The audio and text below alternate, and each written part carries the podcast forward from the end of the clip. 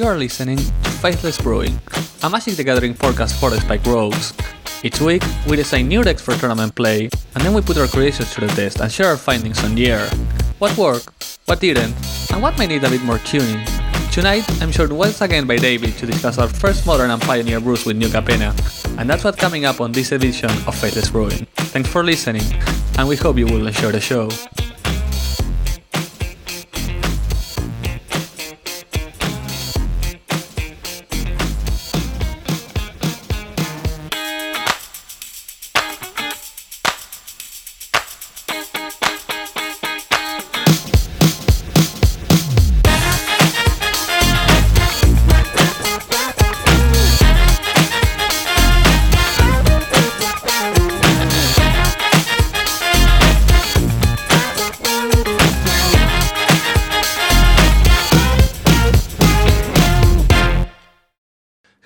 Welcome to the Faithless Brewing Podcast. On Saturday, David and I were discussing every single possibility of the cards which show the most with New Capenna, and today you're getting the finest brews we have with them. Finest or first, that that's for time to decide. So I'm here alongside David. David, how is it going? Good. Everything is good. So Dan's still on vacation, still uh, enjoying some uh, R and R with the fam, and uh, it is up to us to boldly step into the uh, Capenna brew spot and uh, do our best. Yeah, we went ahead, put some brews together. You were you you didn't listen to this episode yet, but um, I got accused of Brian that you're the only person brewing on Faithless on Faithless Brewing. he just publicly went, um, "Yeah, you all the brewing, David." so yeah. I, I had to put myself a bit forward, at least in modern. You can keep your reign in Pioneer. Yeah, you are a brewing king. Sometimes we need a little, uh, you know, extra pressure, right? yeah, yeah, I'm getting attacked from all sides right right now. yeah, that's that's crucial. It's crucial. I, I just can't say no. Now I have to brew. Bad ideas, but brewing. Yeah, so I just a, just a quick reminder for anyone that is enjoying the show and would like to support us, the best way to do that is to go to patreon.com slash faithlessbrewing and join at whatever level you feel is uh, comfortable for you. So joining the Patreon is obviously important. The, this helps us do what we do. Joining the Patreon gives you access to the Discord. The Discord has got a ton of ideas kicking around on it. It's fun to watch uh, people see the spoilers as they come out and get hyped or have people quash their hype about various cards. Uh, lots of cool new ideas in Pioneer and Modern, uh, and a bunch of other things. And uh, if you join at uh, high enough level, you get a bunch of sweet merch. You know, for uh, tournaments are happening, the big uh, SCG Dallas thing. This is a time to get some, uh, you know, sweet playmats and uh, sleeves and tokens and stuff like that. The playmat is gorgeous, everybody. Yes, absolutely. And then, of course, you get to vote for cards. So we've got this new monthly project with Serum Visions, uh, where we're uh, you know delving deep on on certain cards and things like that. And and this is a chance for people who have access to the uh, Patreon to vote on which cards are going to be explored.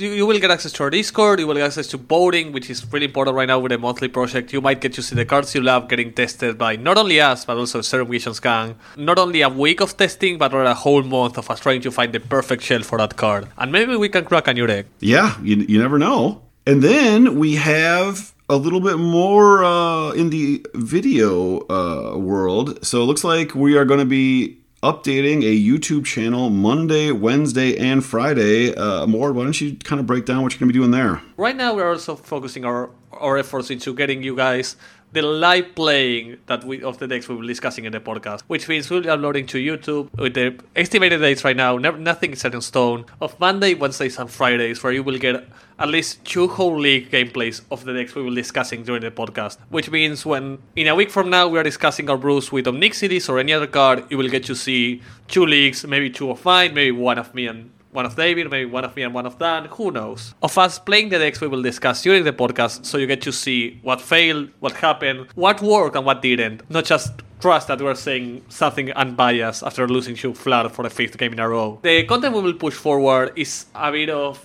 live gameplay, maybe some replays, just discuss over, maybe just a group discussion of a certain game. Uh, We will start uploading different sort of videos, and we would love to hear what did you expect and what did you want out of this. Give us your feedback. What do you like to see? What is the best concept out of them, and which of them just you didn't enjoy? Because nothing is set in stone, as I said. Your your feedback is what will keep us going. Also, YouTube comments always help. Even mean ones, even mean Even ones. mean ones help, but you, you can just say the mean ones on private and just stick to the good ones on public. Yeah, there you go. The the, the really aggressive DMs are really what keeps the competitive fire stoked for us. Oh yeah, just just send me a text. I hate you and everything you do. That's just gonna push me on overdrive. Also, we are pushing on Instagram, Facebook, and to David's dismay, even TikTok maybe. Gotta support those TikToks. Gotta support those TikToks. All right, so week one of brews. The card I most wanted to brew around for week one is Ob Nixilis. Ob Nixilis, the adversary, I think by acclamation is considered to be, you know, the most powerful or one of the most powerful cards in the format. We don't have a lot of three mana planeswalkers in Pioneer specifically, and this it looks like a very powerful one. Just a quick reminder, Ob Nixilis, the adversary, one a black and a red for a legendary planeswalker Nixilis. uh, so Ob is his first name. Is that the story? That's. That's exactly what we're discussing. But the thing is, the type tends to be the first name. The type is Chase Elspeth. So now the theory is his last name is Ob, so he's Mr. Ob. And he just lost a whole lot of credibility and scariness because of that. For that. people who live in the Twin Cities, Ob's is a super sweet, like, uh, towny sports bar on the east side of St. Paul. So if you're in there and you ask for Nicholas, you know, just I would just see if he shows up. I don't know. Mr. Ob. yeah, I'd like to talk to Ob. It's like, okay, he's cr- he's he's grouchy. He became a lot less scurry. All right, so Mr. Nixilis has Casualty X. So the the copy is not legendary and has starting loyalty X. As you cast uh, Ob Nixilis, you may sacrifice a creature with power X. When you do, you copy the spell. So if you sacrifice a one power creature, you get an Ob Nixilis, the adversary token, with one starting loyalty, uh, up all the way up to whatever the highest power in Magic. Ob Nixilis has plus one. Each opponent loses two life unless I discard a card. If you control a demon or devil, you gain two life. Minus two, create a 1 1 red devil creature token with when this creature dies, it deals one damage to any target. So obviously you can make a devil with one so that the other one gains two life. And then minus seven, target player draws seven cards and loses seven life. So we've seen the casualty mechanic uh, on a bunch of different cards in the set. This is the only mythic rare card with casualty, I believe, so it's almost certainly the best. Um, we have seen sacrifice effects get more and more important. There's been a very powerful sacrifice deck in standard for the last year or so. Uh, sacrifice decks are among the more powerful and, and popular decks in Pioneer. And we know that three mana planeswalkers, uh, especially when you're on the play, really put a lot of pressure on your opponent, right? If they stumble a little bit, they, they, they all of a sudden create this board state, and this allows you to have multiple three mana planeswalkers in play uh, when your opponent possibly still only has two lands in play, which is, you know, that's pretty scary in Pioneer. We don't have the catch up mechanisms, right, where you get to like play a Fury and blink it to kill both Ob Nixilises. You actually have to cast like Dreadbore on the one with the most loyalty, and then, you know, uh, another removal spell, the other one. Um, if you have them, right? After you've taken six or eight or ten damage. So The thing is mostly it's a tempo play, right? The fact you're just forcing your opponent to use a lot more than three mana on it. Right, exactly. That's the hope. So yeah, I have a, I have a handful of ideas. I'm just going to run through them real quick. The, the, the main thing is to play this card as quote unquote meant to be played. I think you need to have a lot of creatures. You need to have creatures to block for it because I don't think it protects itself very well, and you need to have a lot of creatures to sacrifice to it because I think at its absolute best, you want to be sacrificing a creature almost every time you cast it. Th- that's the biggest problem with Ob Nixilis is sort of a feast or famine sort of card. You can always live the dream of the turn 3 double Planeswalker, but if you play it on its own, it's a really bad Planeswalker. Like, it's 75% of a Walker. Yeah, exactly. And so the first deck I'm going to propose is I think the most boring and sort of the most obvious, which is just like a red black sacrifice. We've already had this list. And so when we say red black sacrifice, we mean a deck that's playing four Mayhem Devil, four Cauldron Familiar, four Witch's Oven, and then uh, you know some number of Fatal Push and Thoughtseize all all the time, and then for, typically Deadly Dispute, and then there's different shells around it. So we've seen the like Oni Cult Anvil uh, shell uh, is often there. Sometimes in in Jund we're playing the food package all the way up to a Collected Company or not, uh, uh, four mana Karn or not. So in this one, we're kind of playing like the red black sack list, but instead of playing Oni Cult Anvil and a bunch of the like dirtly artifacts, we're playing a bunch of dirtly creatures instead. So we're adding in four uh, unlucky witnesses, uh, a Voldaren Epicure. We are going to play Blood Tithe Harvester, which is a card that typically red black sacrifice does not play.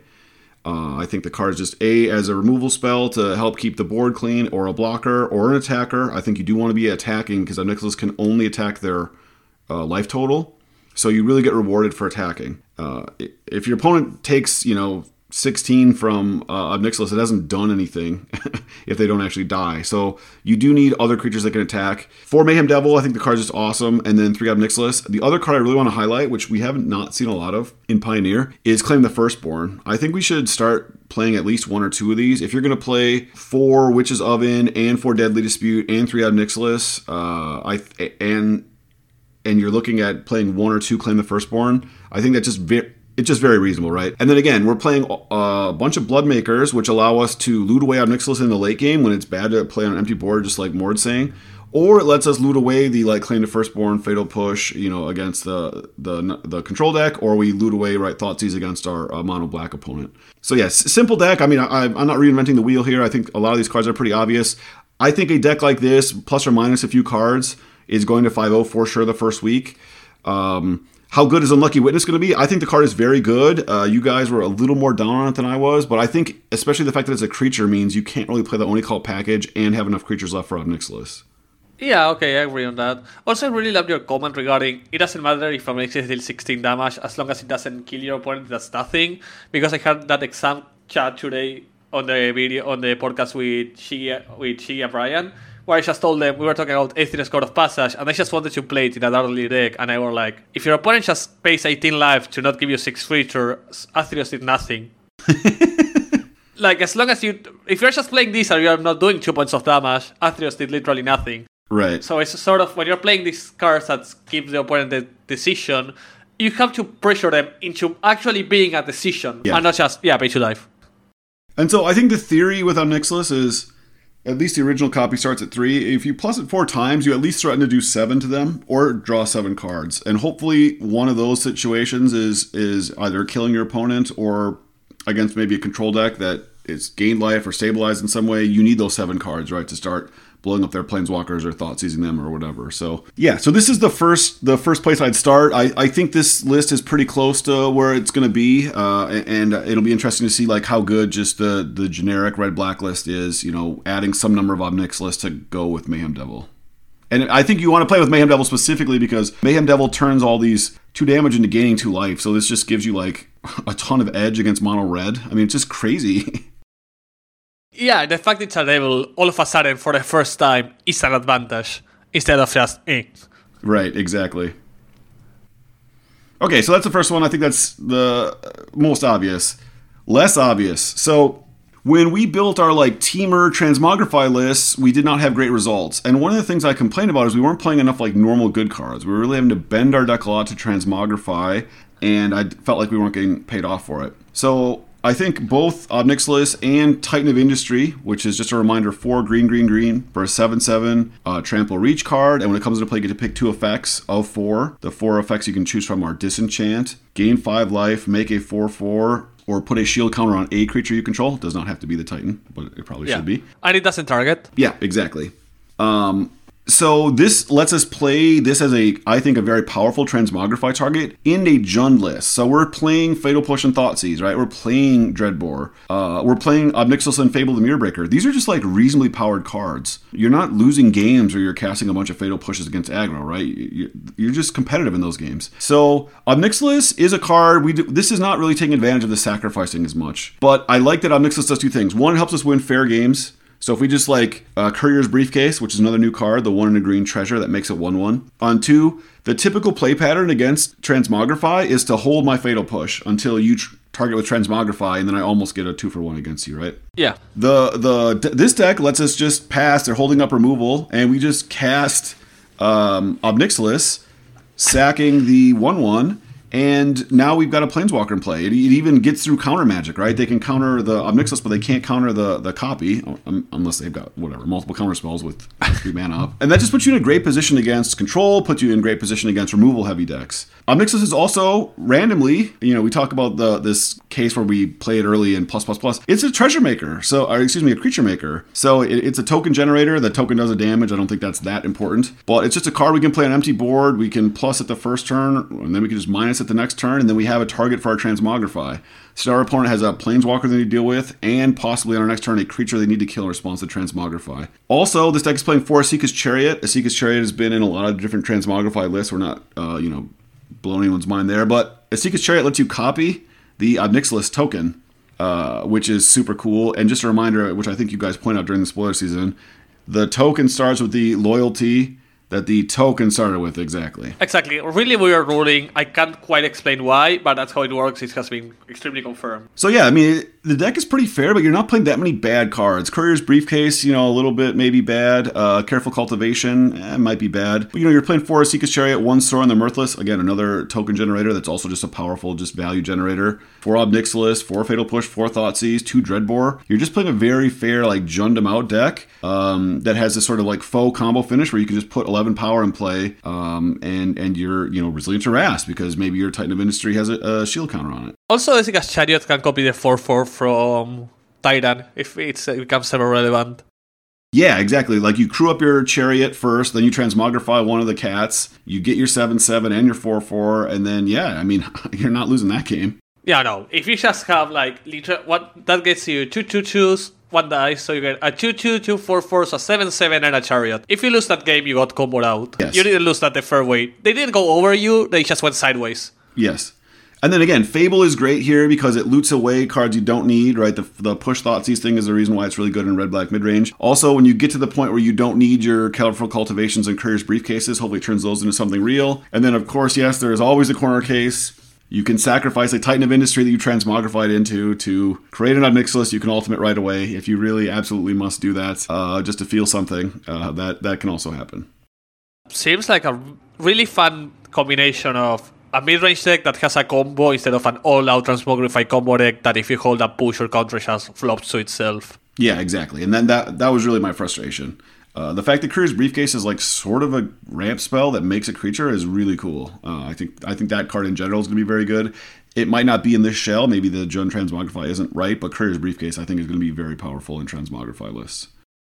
All right, now we're getting into even sketchier territory. Uh, this is called Ob Nixilis Mardu token. So, in my various token experiments, I've really been impressed by Legion's Landing and Wedding Announcement. You get enough tokens to draw from your Wedding Announcement if you want, uh, or you get a bunch of creatures to flip your Legion's Landing. And Legion's Landing making a 2 2 every turn with Wedding Announcement is like really good in mid range matchups. Like a 2 2 lifelink just helps stabilize the board. It allows you to even just take damage and then counter attack. Now we add to that Raise the Alarm and Servo Exhibition that helps us flip our Legion's Landing early um, and or turn on our wedding announcement. And all these tokens let us cast Torgar, Famine Incarnate. So just a reminder to people, this is six colorless black black for a 7-6. And you can reduce the casting cost by two colorless for every creature you have in play. So if you sacrifice three creatures, you can play it for black black. And it comes in play as a 7-6. So seven, that's an interesting power level. That's like yeah. Why seven? Why would So you so seven? if we if we imagine on a turn four, if we flipped our Legion's Landing and we get to sacrifice three creatures with our Torgar, we get to play Ob Nixilis for three after we play our two mana Torgar. We have priority the whole. T- or I guess we don't have priority the whole time. We sack our Torgar uh, as part of the cast, and we get a Ob Nixilis on seven and an Ob Nixilis on two. And Torgar, when it comes into play, sets your opponent's life to ten. So we can do nine damage exactly right then, with a Ob Nixilis still in the in play to threaten to kill our opponent next turn. Uh, if we have any tokens in play that get to attack through, then we actually kill them that turn. yeah, I don't know if I would just do deal seven and risk my opponent drawing seven, but it's just a dream, right? You get Yeah. a big Ob Nixilis, you get a ta- you get a medium Ob Nixilis, and you just have the versatility to do whatever you want. You can also target yourself with Torgar if needed. Yeah, exactly. Uh, I mean, to your point, what you could do on that turn is just plus them both, put your opponent to six, and then next turn you threaten to kill them, right? They have to kill the the one, or you can leave Torgar in play, right? I mean, against certain decks, Torgar is really hard to kill, right? Can't be fatal pushed. It's really hard for red removal to kill it. It's a seven six. It set your opponent's life total to, to ten, and it's it's at seven exactly. And yeah, if you have a wedding uh, announcement in play that's that's already flipped, you can actually sacrifice Torgar and ultimate, and st- you still have your second Gyla, your second uh, um, Ob Nixilis left. This is more of a dreamy build, right? This is sort of the of the unearthed elemental builds I was discussing before. Exactly, yeah. This is leaning into it. You still have a kind of fair plan. Like I've won games, a, a fair number of games in, in Pioneer, just like Legion's Landing, raise the alarm on end of turn, attack, flip it, you know, play wedding announcement, draw a card, um, and you're just like churning out like two twos and three threes. You know, this deck is really like leaning into like how cool is it to cast Torgar to set our opponent's life total to ten, and then try to kill them with our you know our crappy little creatures Finally, yes. Okay, we have a deck with Rotting Regisaur. So this is a uh, this is a collected company list. We've got our eight mana elves. We have a, uh, Baker's dozen or Baker's half dozen here split. Three Scrap Heap Scrounger, three Tenacious Underdog. I did not know which one was better. We have four Rotting Regisaur, three Ob Nixilis, four Bone Crusher Giant, four Lovestruck Beast, one Ronos, three Graveyard Trespasser. Those are our three mana hits. Obviously, Ob Nixilis cannot be hit by collected company. And then we have four collected company, one Great Henge. Great Henge, obviously super powerful with uh, Lovestruck Beast and Rotting Regisaur if we don't have our Nicholas around. So this deck has like the pseudo nut draw on the play. You can turn two, uh, get two Nixilis in play. I don't know how frequently that'll happen. You do have the black green fast land, which is why this deck is mostly green and black. The only red cards are Ob Nixilis and Bone Crusher Giant. You need to be very respectful of your mana if you want to turn one elf. You can't be playing black black cards. You can't be playing red red cards. You could turn two Rotting Regisaur, and then you know next turn attack your opponent for seven. Uh, you know whatever you discard, and then you cast your Nixilis, ultimate it, draw seven. Right? Hopefully you can win those games. It'll be interesting to see if that's any good. I'm I'm not 100 percent convinced it is, but I feel like Rotting Regisaur has seven mana. It's seen some play. Uh, at various points in green black stompy lists, and uh, I think this is this is kind of where I'd start. I'm excited about the fact that it's gonna be a change in playing patterns in formats. I think mostly Pioneer. With how do you remove creatures? Because, for example, it's extremely common to when your opponent plays a Rotting Regisaur, for example, you wait for the attack phase to remove it. Historically, like if you have a March, you wait for the first to the first attack step, right? And now with the presence of Nixilis, that might not be the case. Because if your opponent smells out your removal, they're just gonna sacrifice it to the Nixilis and you're gonna have to solve that problem. So it's gonna make an interesting play pattern change, I think, in where most creatures are gonna start being removed in upkeep or first main or like as a sorcery, rather than at instant speed due to a risk of my opponent just going, okay, suck up Nixilis. And I just gave them the food for no reason because I knew I was gonna kill that Regisaur on attack step.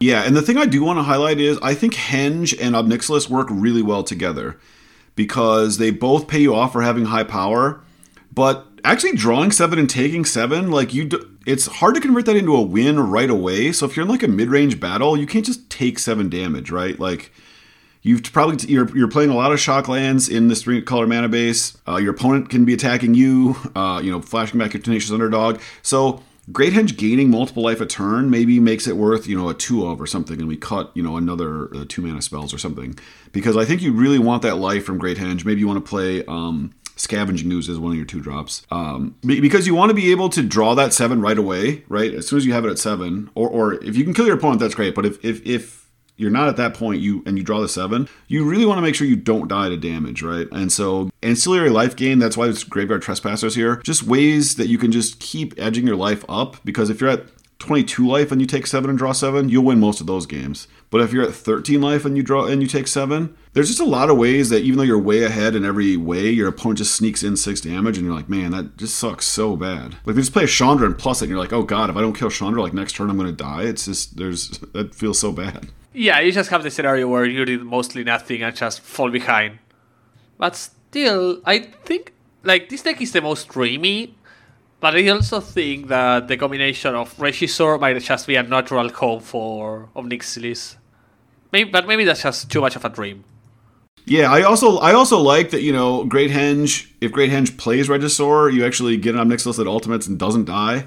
Uh, same if you have like a if you have a Ronas that pumps Regisaur, uh, you get a, uh, a Nixilis that doesn't die. So obviously these are all you know you're really living the dream. But I oh, think those yeah. are you know I mean, if you have a great henge in play and you're still playing stuff, you're likely winning regardless yes, of. Exactly. You're just winning more. Which is what I love to do. Why win when you can win even more? Yeah, that's the last of your brews for Pioneer. So yeah, those are kind of four sketches. That's where I'm at. I think the the red black one is probably going to be the best one. Um, I think it's the most obvious one, uh, and like like you said, the, the, red black one's like playing no bad cards, right? We just keep adding in a few more bad cards to really like make our nut draws better. And so that this is the classic magic move, right? You sacrifice consistency for power, and when that trade-off is uh, is right, uh, it feels great. And when you draw the wrong half of your deck, uh, then you know you you curse that uh, your opponent is just playing all good cards in their list, and they're not uh, drawing a bunch of uh, servo exhibitions or whatever. But I, I like how we progressively go dreamier, right? Yeah, we got to start with yeah on the ground with two feet on the ground and then slowly jumping ahead and just going towards the dream, just elevating into the dream. and eventually you're casting Torgar and uh, and hoping it works. yes. Besides that, any other card you would like to like? We have a lot of Onyx's builds heaters. Any other card you wish you could you have time to to brew around, or any other brews you're planning for the next weeks? I mean, I'm going to definitely be building a, a blue black processor list with four unlicensed hearse main. Excellent. Um, so like four unlicensed four graveyard trespasser, um, eight processors, the Wasteland Strangler and the the two three that counters a spell. Um, I and then just like four push, four Thoughtseize. Probably to force my opponent to play more spells, I'll play the um, the two one that when it comes into play it makes an energy and it's, it's like a bad uh, uh, Dark Confidant. Yeah, the uh two mana two one menace. Yeah. Energy confident. Exactly. So that that's a card that forces your opponent to do something to stop it, which is fine because I just want them to play out spells so I can exile them, and then I can use those exiled spells to turn it into something else. If they don't kill it, that's great too. I get a Dark Confidant. Yeah, exactly. So force your opponent to actually play cards. Right. Because sometimes there are decks that don't put a lot of cards in the graveyard naturally, right? Like Winota does not fill its graveyard. So you have to, you know, hopefully you Thoughtseize their Winota, you fatal push their elf. Finally, you can, you know, hearse away two cards. So you need to you need to put stuff in play that's going to force them to trade. Kalitas is another main deckable card that puts stuff into exile. Uh, Fenlurker, I think, is actually kind of playable in a deck that has a bunch of black sources. Black, black for a 1 1. When it comes into play, your opponent has to exile a card from their hand. And it's unique among all the two mana exile effects. It exiles a card permanently, unlike uh, Maggot. It also can pump itself, which allows it to crew hearse. So that that's the kind of interaction that I'm I'm looking for. Because all you need to have a deck that also has a lot of creatures, so that your hearse can always be turned into a creature. So. So there, there, I'm gonna do. I'm gonna. That's the deck that's like all in on. I'm I'm claiming Hearse is a great card, and uh, this deck is gonna try to prove it. All right, love to hear that. So you have your mind on some on some builds already, and next week you're gonna just fire up on all cylinders. Yeah, well, just donate ticks to uh, all the people that have joined Pioneer Queues. It's like, man, these leagues are so easy. This guy's playing Wasteland Strangler. Wait, Wasteland Doesn't kill anything. Resolves. All right. Is it my turn now? Or oh, Also, you, you, Wasteland Strangler is a really weird card regarding rulings. If you ever play it on paper, yeah, yeah. So for the people, you can target, but you don't have to actually process. So you can force your opponent to protect their creature or whatever. Then you don't put anything into the graveyard. yeah, and you don't process unless you actually do the minus three, minus three. yeah. It is very strange. Yeah, it's just a weird card. And if when you choose what you're gonna process, it's on resolution. Weird card all, all around. Just why did they ever design that? But still, one of my favorites. Yes. So right, that's Pioneer, but we know that Modern is uh, where Emmy, uh, you know, makes his bones. So what are we thinking about in the old uh, Modern format there? I went a bit less specific on the card and just more broad strokes on different concepts I want to try. Okay. First of all, I started with the Riveteers Ascendancy we slightly discussed on Friday. On Saturday, it's a 8 discard, um, 8 or 4 days cards, 4 Vagabond, 4 Hierarch, 4 Season Pyromancer, Eldritch Evolution, Grief, Grief, Fury, Shriekmaw. So let's let's just remind people what Riveteer's Yeah, Ascendancy does. sorry. So Riveteers Ascendancy, 3 mana, 3 mana enchantment, cost Shant colors, so a black, a red, and a green. When the first, whenever a creature goes into your graveyard, you may return target creature with lesser mana value from your graveyard to play only once per turn. What does this mean? If I evoke a grief, I get to return any three drop or lower from my graveyard straight into play. Yeah, so you have a bunch of value creatures at three, right? You have endurance, obviously in certain matchups that's great, and it's easy for you to put in your graveyard for free. Grist, which counts as a creature in the graveyard, right? So people have used Unearth with that. We're using that sort of type of mentality with the grief finding it. And then you have Season Pyromancer, which A puts creatures in graveyards without having to cast them, um, and is itself a great value play to get back. Yeah, so the dream is pretty simple. It allows you to so, so, sort of, for example, go turn 3 Season Pyromancer, or have your opponent counter something, or just a, a basic line of turn 1 Ragavan, turn 2 Grist. Your opponent is going to remove that Grist, turn 3 Predator's Ascendancy, Grief. A card from your opponent's hand, get back my Grist. Grief and Grist sound too much alike. It's worth noting too that Grist naturally mills, so it could mill. Okay, maybe you didn't have these other creatures, right? You you're you didn't find your season pyromancer, but Grist might just mill it for you, and then when you play your Shriek Maw, you get it back. Yeah, Shriekmaw allows you to get back literally anything, so it's a 2 mana removal that can just get you back a Season Pyromancer that has a tempo play just insanity. And of course, you have the Eldritch Evolution, which I'm not sure if they are gonna stick in the deck, but Eldritch Evolution and Grist allow you to have ways to sacrifice other creatures. Right, so you Eldritch Evolution a Season Pyromancer, get a Fury, blow up their permanent, and then the sacrificing of Season Pyromancer puts Ragavan or Ignoble Hierarch back into play. Exactly. So there's also the dream of this is like the greatest thing I might have ever said, but the fact it's one per turn means if you can have Solitude in your deck, you can get back a Grief at instant speed. like you can get something on your turn and then something on your opponent's turn, Right. and just exploit the ascendancy to the maximum. So to that point, what about uh, playing like a Goblin uh, or- Bombardment. yeah, what about the Bombardment? Yeah, this is like a first draft. The 177, a friend of the channel, sent me the link, the, a similar deck list that I have started to work on. Okay. This was a sort of a draft because right below it we have a really similar deck but without Grief because it's featuring Obosh. Because it fits so easily into this deck. Maybe it's scrapping completely the Obosh plan and just going hard on playing some decent amount of good two drops, which I'm not sure what's a decent two drop nowadays in Shant colors. Maybe Tarmogoyf, but I just hate Tarmogoyf, and maybe I just play Tarmogoyf. and the fact that you can just go um, turn two Tarmogoyf or turn two, I don't know, something that has a good sack ability and just allows you to keep getting back Ragavan. Because Ragavan might be a one drop, but it's gonna eat any removal a three drop would eat. Yeah. This is sort of what we are aiming for. A mixture of maybe some evolved creatures. Grist is the best card to get back and also a way to sacrifice stuff, so it fits perfectly into the deck. Endurance works as a way to also get back at instant speed while also just being a really good value creature. Grief and Fury are sort of the best cards in the deck. Yeah, this looks super sweet. And, you know, like we said, the, the turn you play the Riveteer's uh, Ascendancy, that's normally a really bad turn, right? You tapped out on turn three, you did not affect the board, you didn't add any pressure to your opponent, you didn't kill anything that your opponent did. But this lets you turn that into a super tempo positive play if you can Fury or Grief for free and get something back. And then in future turns, it lets you almost like double your mana. Yeah, that's exactly why I think this might be playable. Which is also why I don't love the card in Pioneer, but in Modern, with thanks to the pitch elementals, it's not a tempo. You can make it not tempo negative because if you get a three drop creature, your turn was tempo neutral, while having developed the ascendancy for following turns just to like get insane amounts of value. I guess to me right now, I'm liking the look of the first list a little bit more. I just think grief is super powerful. It's super necessary. Exactly. It, the, the the disruption combined with your uh, four one mana disruption spell seems very essential. Uh, this deck doesn't seem like a beatdown deck, which is where Obosh is at its best. I think. Exactly. So maybe you have to just scrap the nobles and feature some two mana plays just to get better stuff to get back. And I think that will just test and play. Shriekmaw could pretty likely be a one off or two off rather than three. And Eldritch Evolution, I don't think if it's good enough, if you don't have other creatures to get, like a package. So maybe that just becomes for Tarmogoyf, and you play this like turn two Tarmogoyf, turn three Season Pyro, and once you develop the Ascendancy turn three or four, you just start getting back Tarmogoyfs or Ragavans. Yeah, I like it. What about the uh, one in a red, two two when it comes into play rummage, and then you can play pay two a black and a red if you've done damage to your opponent that turn. You get to draw three. Is that just too weak? I think it might be too weak. I'm, Yeah. That's the, from from Ravnica, right? Yeah.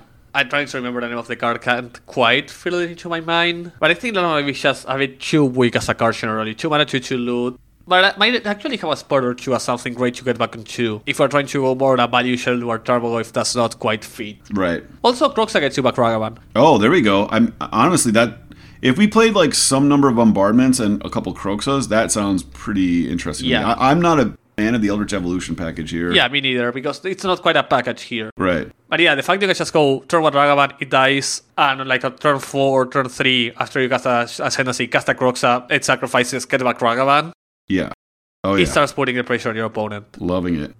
But yeah, so Brigadiers Ascendancy might be a touch too slow for modern, a bit too synergistic, but to say the least, an incredibly fun concept. Absolutely. Okay, so that's concept one. Concept two, you're liking Vivien on the hunt. Yeah, we're going to something a bit more my style, where we're starting to play Felidar Guardian, Karmic Guides, the bad cards. We're playing just the white bad cards. So on last Saturday we explained the Vivien of the Hunt combo, where with Playmounts Accomplice you got a 4 mana win by putting your Planebound into Felidar, Felidar into Karmic Guide, Karmic Guide, and getting uh, the Felidar into Kiki and winning the game. Why do we play a 3 ma- 6 mana Planeswalker in Modern? Because this is the closest we have had to Splinter Twin in a while the possibility of a turn 2 win via turn 1 Arbor Elf, turn 2 Utopia Sprawl on the other land, and tap the land, play an accomplice Vivien just allows you to win the game. Yeah, so let's let's walk through that. So we play Arbor Elf on turn one. We cast Utopia Sprawl. So Arbor Elf plus Utopia Sprawl creates two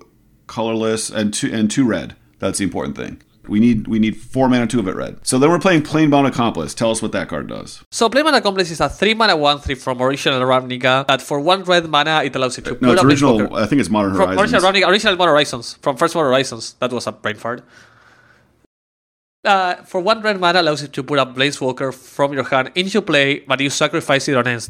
Also, for some reason, in its art, you have Wrenn and 6, which is like the worst Planeswalker to ever pay one mana for. But it looks amazing, like the card looks great. Just Yeah, gorgeous, Doesn't gorgeous make sense. So this allows you to play your Planebound and use the fourth mana to put your Vivien into play, and the plus two will allow you to sacrifice your Planebound Accomplice to get a four drop, which is Felidar Guardian, which can blink your Vivien, th- which then allows you to sacrifice the new Felidar Guardian to get a Karmic Guide, which will get back Felidar Guardian, which will target your Vivien, and then you sacrifice the Felidar Guardian again, poor kitty, you kill it twice already, and you get Kiki Jiki, you copy your Karmic Guide, you get Felidar Guardian again, and you target the Kiki Jiki, and then you just go infinite with Kiki Jiki and Felidar Guardian. So this combo doesn't need Planebound Accomplice. It you're only putting that in there just to speed up the combo. Exactly. All you need is Vivien and a 3 mana creature. So Vivien's plus two functions as a uh, neoform. So it sacrifices a creature and finds a card with exactly one more casting cost. So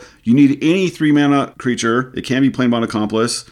Uh, I think on Friday you were talking about how it doesn't target with that ability, which I didn't realize, which makes it very powerful. So if you have a Planebound Accomplice and LS Season Pyromancer, you put a Vivien in play and plus it, your opponent has to kill both creatures in order to fizzle the ability, which is really interesting.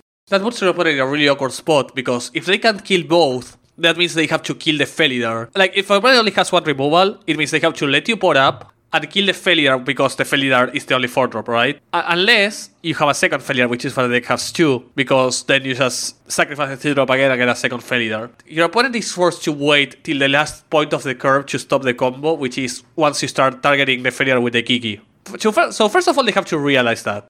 And people don't. I, I've I've commented on this in, in what Dan says is a mean way, but the level of magic playing is actually really bad on average. I've noticed like the win percentage of decks goes down after people just get beat by it, and someone explains. I don't know if it's Paulo Vitor Damo da Rosa. Like someone has to like explain to them, oh, when they do this, you have to wait until this and then cast it, and then people are like, oh. So you realize like most people don't actually play magic; they just recognize patterns and they perform them. So they need to understand the new pattern.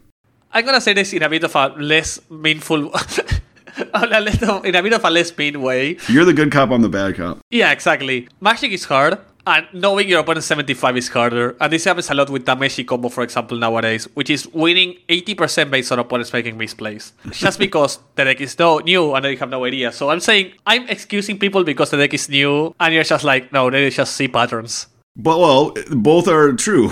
Yeah, both are true because they haven't understood the new patterns. Exactly. So someone will explain it. It'll be, you know, Brad Nelson will write an article or Ari Lax or Sam, whoever, you like. And, and they will be like, oh, what you need to do is X and Y. And, and that's going to change the win percentage of this deck by like 10 significantly. But yeah, no, I, I don't think like intuitively no one is gonna realize that if I- if I have two zeros on play and they have only one removal, they have to wait for a specific moment Kiki Jiki targets Felidar.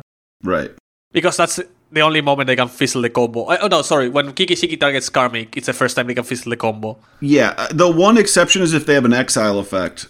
Uh, so if, if they put Vivien play and plus even if they have two, three drops, if one of them is a non-Planebound accomplice, Oh. or uh, or uh, I, I'm sorry, when when they, when they target the Felidar, if they exile the Felidar, then there's nothing to get back with their um, Karmic Guide. Yeah, but I never. Okay, yeah, I get what you mean. No, no, but I just target the Vivien, get a new 3 drop, sacrifice the second 3 drop, get a new Felidar, and just restart. Oh yeah, as long as long as you have more, yeah. If you have two three drops and then you use them to get two Felidar Guardians, Yeah. and then you can even live the dream of just going. I just I didn't even think of this. You have two two two sea drops, you get two Felidars, Yep. and you just get two Fury. You can even get like a Kiki and a Fury if you want while you combo. Right, Like while you are at it. Yeah. Going into it, this allows you to have a 4 mana win with a deck that allows you to make 4 mana on turn 2, which your opponent is not gonna answer intuitively. And even if they manage to kill your creature, because if you have two creatures, they have to kill both. And even if they manage to stop the combo, you have a 6 mana Planeswalker with a plus 1 that real that actually casts a 3 mana sorcery, which is Lead the Stampede, or makes a 4 4 with the minus 1. A 4 4 every turn is a really strong thing to do in Modern. Yeah, it's interesting. The one interaction with this that's kind of wild is Unholy Heat that's fully kicked actually kills us for a mana, right? It just kills Vivien. Yeah, that's the most annoying part. Yeah. That's the one thing you fear. The, the, the fact that it doesn't die to Bolt or Unholy Heat, or like, like it has to be specifically Unholy Heat, Bolt does not stop it. Um, a lot of like tradi- traditional 2 3 mana removal won't stop this. Yeah. You need to have exactly Unholy Heat to kill the Vivien, because it's started to kill a Planeswalker on 4. But that's the biggest fear of the deck. Yeah, it makes me wonder if we almost want to play like Endurance because of that. I mean, likely you won't because this is just like a really fast cage. But yeah, maybe you just want endurance in your, in your, at least four in your sideboard because it's also an amazing creature you can sacrifice to Vivien. Like you can just go turn three and your step and your opponent's step endurance into your turn four Planebound plus Vivien. Have your two three drops, have your two bodies, make sure they can't unholy heat. Put your opponent in a really awkward spot. So your deck is really leanly constructed here. So you have four Ragavan, four Arbor Elf, four Utopia Sprawl. Obviously, Ragavan is one of the more powerful cards in the format. We have our it can function as a ramp spell though to get to three, and then you have four bolts. That's your one sort of tip to the interaction. Plus Fury. We have four Planebound Accomplice. Obviously, this card is weak without Vivien, but it allows us to execute our combo, like you say, on turn three at on tur- turn two on, with a Super Nut draw. But turn three sort of consistently because it only becomes a Dork, a Planebound, and a Vivien. Season Pyromancer, obviously that's just helping us find the right parts of our deck. Two Felidar Guardians, two Karmic Guides, two Kiki Jiki. So that's the I think the leanest package possible that allows us to avoid removal in exactly the way you described. You have two three drops, you just get sack one Vivien, Felidar, Blink Vivien, get another Felidar Guardian, and then because it doesn't target again, you plus it again. So- if they have Solitude or whatever, it doesn't stop it. It's really sad this I cannot play Obosh because the only creature that stops. Oh no, also Vivien stops Obosh. I said nothing. Yeah. I was looking at I was looking at the cost of my false Vivien. that allows you to have a really lean deck with a really straightforward plan. There's also the fact that turn three season into turn four Felidar is a really good play. Yeah, I didn't think about that. Like it's just gonna buy you an instant speed board. Really, like it's just gonna buy you a board. It's gonna get you four war ones, a two two, a one four, dig you really deep. And this deck having 12 ramp spells, if you include Ragavan, or right if not, can actually just hardcast Vivien a lot of the time. Yeah, and Vivien, I mean, just as a reminder, it has other text other than the combo part. It minus ones to make a rhino. You know, that's not the end of the world. Um, and then it plus ones to mill uh, five cards, and then you can put any number of creature cards into your hand. And this deck is all creatures except for four lightning bolts and and the other three Viviens. Yeah, so and, this and is the four gonna- Utopia Sprawl. So it's going to probably draw about two-ish cards with its plus one. Exactly. So grinding a Vivien is gonna be tough, and the fact you can just pull naturally, right? Seems like a good deck. Not sure if it will be amazing, but I think it's at least test worthy. Like a lot of people were when this got spoiled, were like, "Oh, this is another Lukka," because when Lukka got spoiled, everyone was playing a deck that was um, five mana, the five mana Planeswalker Lukka. And with any 3 drop, you just got to sacrifice the 3 drop and get an Emrakul. Yes, we were doing that on uh, week one, I think. But the problem is that doesn't win you the game, as we said on Saturday. Can just go Teferi Bounce, can just go a lot of stuff that can go wrong. There's also the deck building requirement that has that you cannot play creatures over three. You cannot play Fury, for example.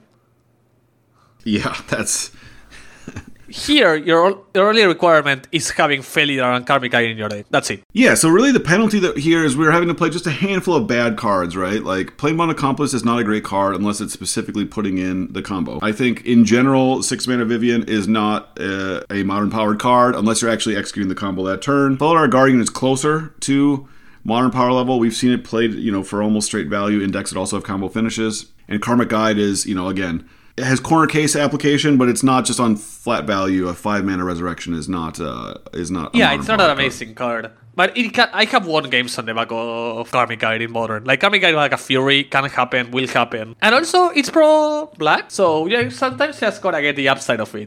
Sure, absolutely. It happens.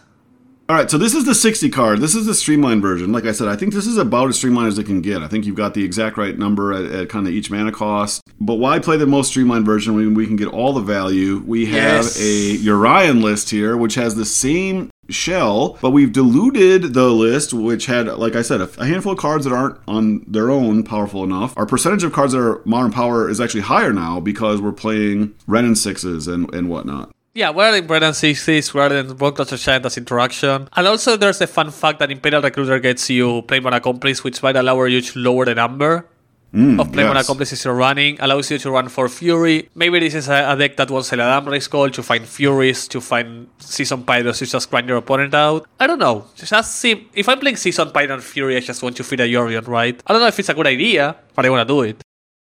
Right, so this deck actually has to be able to play white lands. Um, you get to play for abundant growth, which obviously that's a that's a known powerful card with uh, Yorion. Obviously, fine. We have a Naya. Uh, we have a Naya Triumph coming. Yeah. So which really helps this sort of strategy. Yeah, exactly. This seems like the more fun build, right? Like the one that's actually trying to play a mid-range plan that all of a sudden can kick you out. Yeah, and, and for me, uh, it seems like what you what the final version of this deck is, whether it's Yorion or not, is how can we play enough combo pieces to combo consistently while hopefully like not drawing the Planebound Accomplice without the Vivien or not drawing the Vivien without the Planebound Accomplice. Right? We want to minimize the times we draw that that stuff. Of course, like you love to draw Ragavan and, and Wrenn and Six, and then how how can we just have enough combo pieces to make the rest of it work? Felidar Guardian with uh, is also spectacular. I mean, yeah, that's just gonna get you a trigger every turn. That's just gonna win you the game really fast. That's the sort of two builds I had for Vivien on the hand. I think Four Season Barons is a must any version of the deck because it's the best creature to blink with Felidar Guardian. Also, you can just go wild and just. This is sort of an intro into the following deck. We're not gonna go right there right now, but just go for Felidar Guardian for Saheeli and leave the combo dream. Please don't do it, but you can. so we go four color. Always. We're playing Vivien and Felidar and Saheeli. And Omnath because we're on four color. And Kiki Jiki and Karmic Guide and Planebound Accomplice. Although maybe you don't need Planebound Accomplice. Maybe Omnath just gets you to the Vivien mana. Omnath is just better rum. Yeah, exactly. I don't hate that. See, some players just glues everything together, right? yeah, exactly. Just discard the stuff you can't cast. Discard everything that's not castable because you're a main red deck trying to play Saheeli, right? But but that's the puzzle. So that'll be the puzzle that we explore, uh, right? Is how can we get Vivien on the hunt to kind of maximize her potential, which is like you say, Vivien plus a three mana creature wins by itself. You don't have to do anything else. That's really powerful. There's also the fact that if you get two mana creatures on the deck for any reason, like this is a concept for anyone that produces the deck. If you're playing two mana creatures, you have to add a one of Flicker Wisp to the deck as a way that if your three drop gets removed, you can keep your Vivien by plussing. Hmm, that's interesting. So it forces them to deal with the two drops and three drops unless they want to let you keep the six mana planeswalker. And I think Flicker Wisp is the only three mana creature able to blink the Vivien. Yeah, I believe that's the case. So if you're playing multiple two drops, add a Flicker Wisp to the deck. Then your mana starts to get really gnarly. you just you just add one and you just barely cast it. But that's mostly for the Yorion version because you're not playing two drops in this 60 card. The 60 card is a lot more streamlined. If you're playing two drops, it's Wrenn 6. Yeah, and again, all these blink effects are super sweet with Yorion. Yorion blinking Flicker Wisp is awesome. Yeah, exactly. That's because the upside you get. Because I think if you go 80, you go a lot stronger on red, on white than you go on the 60. Yeah, agree. But yeah, that's just the end of Vivien of the hand. And I'm gonna go to what I think is just the most, I, I don't know, dreamy scenario deck, anything possible. Because I'm gonna start describing the mana base if you look at the picture, the mana base is not real. But you're gonna play a 2022 land deck that has four Urza's Saga and is a four color deck. so why are we playing so many colors? So we're playing. Remember when I said we should add just add Saheeli Rai and four Felidar Guardian to the deck upstairs? Well, I did that, but not to a Vivien on the hand deck, but you a Devoted Druid deck. So, Luxior, Giada's Gift, the one man equipment that says, let me just read it exactly because we're going to need that text really at hand. Luxior Giada's gift. One mana equipment, one mana artifact, legendary artifact. Equipped creature gets plus one plus one for each counter on it. Equipped permanent isn't a planeswalker and is a creature in addition to its other types. Equipped planeswalker for one, equipped for three. Here's the deal. First of all, we have the more streamlined combo, the one everyone knows about, which is so this text features three combos in three different ways to win the game. First of them is the usual Devoted Druid. You have Devoted Druid and you have Vizier of Remedies Infinite Mana, right? Simple and easy. But now you also have Luxior, which in this deck is Bone Splitter, for anyone that looks at it. Luxior plus Devoted Druid also nets you infinite mana, because whenever the, the Devoted Druid gets a minus one, minus one counter, if it has Luxior equipped, it gets a plus one, plus one. So you get to tap it infinitely. That's your first combo, infinite mana with Devoted Druid, via Vizier or via, or via. Secondly, you have access to a Saheeli Rai Felidar Guardian shell, which, you know, everyone knows, Saheeli Rai minus 2 on Felidar Guardian, Felidar Guardian blinks Saheeli, and you just make infinite 1 force with haste. So why am I playing these two cards together? These two combos that se- seem to have nothing in, in common? And the reason is Luxior itself. Luxior also combos with Saheeli Rai, allowing you to get infinite enter the battlefield or leave the battlefield tokens as you equip Luxior to your Saheeli, minus 2 on itself, and it creates a copy that's also an artifact that can keep minusing 2 on itself infinitely. And all of that works with Altar of the Brood, Exactly. which which is tutorable also by Urza Saga. Exactly. So you have Urza's Saga to find new Luxior, to find new Altar of the Brews, um, Altar of the Brood, and Viridian Longbow as a man as a infinite mana outlet for Devoted Druid.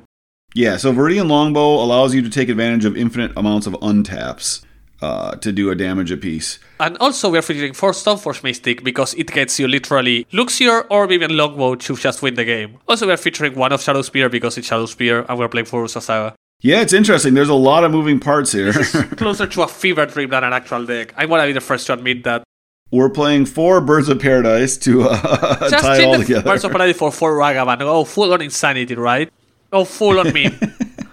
this deck doesn't feature a single removal Unless you count equipping Viridian Longbow to kill a Ragavan. Oh, just four mana kill a Ragavan, plus a equip from a creature that is untapped. and then we have three postmortem lunge because why not? It works excellently with the Devoted Druid, and it works semi decently with Felidar Guardian. Yeah, it's very interesting. I mean, like you say, we're, we're pushing the mana to the absolute limit. Oh, yeah, this is the limits of Magic's mana base. I wonder if there will be maybe a version that uses the left half of this deck, uh, eschews the Saheeli Rai Felidar combo, and then plays like four mana Karn, uh, which could maybe have like one of Viridian Longbow, one of Luxior, uh, one of Altar, right? You can you can hide extra copies of these uh, cards you don't want to have in your main deck in excess amount. That's likely the upgrade for this deck. Like, just remove the bad stuff, play the good stuff, go down to like 20 lands, and just focus on a Selesnya shell. That's likely what you should do. I'm just doing bad stuff. right. Yeah, that's likely the straight upgrade. I should I saw um, on YouTube Magic Aids playing this deck with Chancellor of the Tangle. Mm. So he could go turn one Devoted Druid.